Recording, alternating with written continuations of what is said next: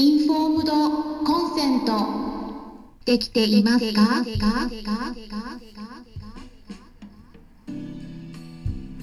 こんにちは。サラホリスティックアニマルクリニックのホリスティック獣医サラです。本ラジオ番組ではペットの一般的な健康に関するお話だけでなくホリスティックケアや地球環境そして私が日頃感じていることや気づきなども含めて様々な内容でイギリスからお届けしております。さて昨日ですね YouTube 動画を公開したんですけれども皆さんご覧になりましたか？タイトルがペットの運命を分ける獣医さん選び危ない動物病院の特徴3つっていうものになるんですけれどもあんまりねちょっと過激なタイトルをつけると他の獣医さんに睨まれそうなんでヒヤヒヤしながら公開したんですけれどもまあでもね内容を見ていただくとねそんな過激じゃないんですね内容は。うん、内容としてはもう他の獣医さんを批判したいわけではなくて飼い主さんにきちんと治療をしている獣医さん選びをしてもらいたいなと思って作ったものなんです。でそれであのそこではお伝えしきれなかった点についてこちらのラジオ番組では補足していきたいなと思います。でまずですねこれは YouTube 動画でもお伝えしたことなんですけれども私は日頃から飼い主さんからのご相談をお伺いしている中でちょっとこの治療は良くないなとか検査項目を見てああもう少し別の項目を見てもらえれば病気が分かったかもしれないのになとかなんかいろいろと気づく点があるんですね。でも私自身がかかりつけの動物病院になっているわけではないので飼い主さんにはそういったことっていうのはね言わないんです。あのもちろん飼い主さんから聞かれれば言いますけれども、でもその私の方がねあの、まあ、飼い主さんその先生信じてるのになんかもうここやめた方がいいですよとかね、うん、もうここ良くないですよとかなんかそういうこう荒探ししてねこう嫌なところばっかり指摘してももうそれって余計なお世話になっちゃうんですよね。うん、ねもう気分悪くさせちゃうだけですしもうそれはこう何も解決にならないですね。うん、だからなんです。で、まあ、飼い主さんがねでもねそこに気づいてなくても結局ね治療がうまくいってないんで、まあ、それで悩んじゃってるわけなんですよね。でそうすると私としてはあうーんちょっと他の動物病院に切り替えた方がいいんじゃないかなとか思っていても、まあ、あんまりそれはちょっと言えないし、うん、っていうことでねちょっと私としてはあんまりこうそこにはちょっとアプローチできないと。言ったこととかがありまして、うん、じゃあどうしたらいいかって考えた結果あの動画にたどり着いたというわけなんです。で私が飼い主さんにお伝えしたいのはペットの命を守りたいなら勉強した方がいいですよっていうことなんです。まあ勉強って言ってもねその獣医さんになるかのように大学に入ってから一から勉強するとかなんか資格を得てくださいとかそういったことを言ってるんじゃないです。そうではなくて例えば今ご自身が使っているお薬のことはきちんと知っておくこととか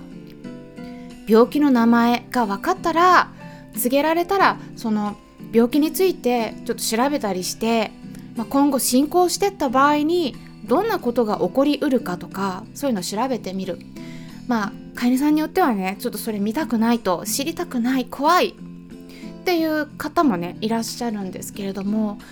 ここはねやっぱ知っておいた方がいいです。この先何が起こるかっていうのも大体病気の名前が分かったらもうある程度推測ができるんですよね。うん、であとどれぐらい生きられるかとかね。うん、でやっぱそれを知ってるのと知ってないのではこう何かことが起きた時にできる対処が全然変わってくるんですね。でも今の時代お薬のこととか病気のこととかっていうのはインターネットで調べたらもう山のように情報が出てくるわけですよね。まあ、逆にですね なんかあの情報が溢れかえてしまってもうなんかもうわんさかわんさか出てきて正しくないものも混ざってしまっているのでまあ混乱してしまうこともあるかもしれないんですけれどもそんな時はこう私みたいな専門家のお話をいろいろと、はい、聞いてみるのがいいと思います。でねあのちょっとすいません私の宣伝みたいになってしまったんですけれどもだってあのこれね獣医さん選びだけじゃなくてお医者さん選びにもつながるお話なんですけれども、うん、例えばベあのペットとかあとご自身とか、うん、ご自身のご家族の方とかが病気になったら命を預けるわけですよ。皆さんなんとなくお医者さんとか獣医さんにもう任せていればもう大丈夫だよとかって思っていませんか？彼らも私たちも人間なんです。間違いすることもあるしまあ私はねあのちょっとこれは良くないなと思ってるところなんですけれどもあの免許を1回得たら、まあ、書類上の更新は定期的にしていますけれどもまあ、あとは専門分野を突き詰める場合は認定医とか専門医とかいった資格を得るための試験はありますけれども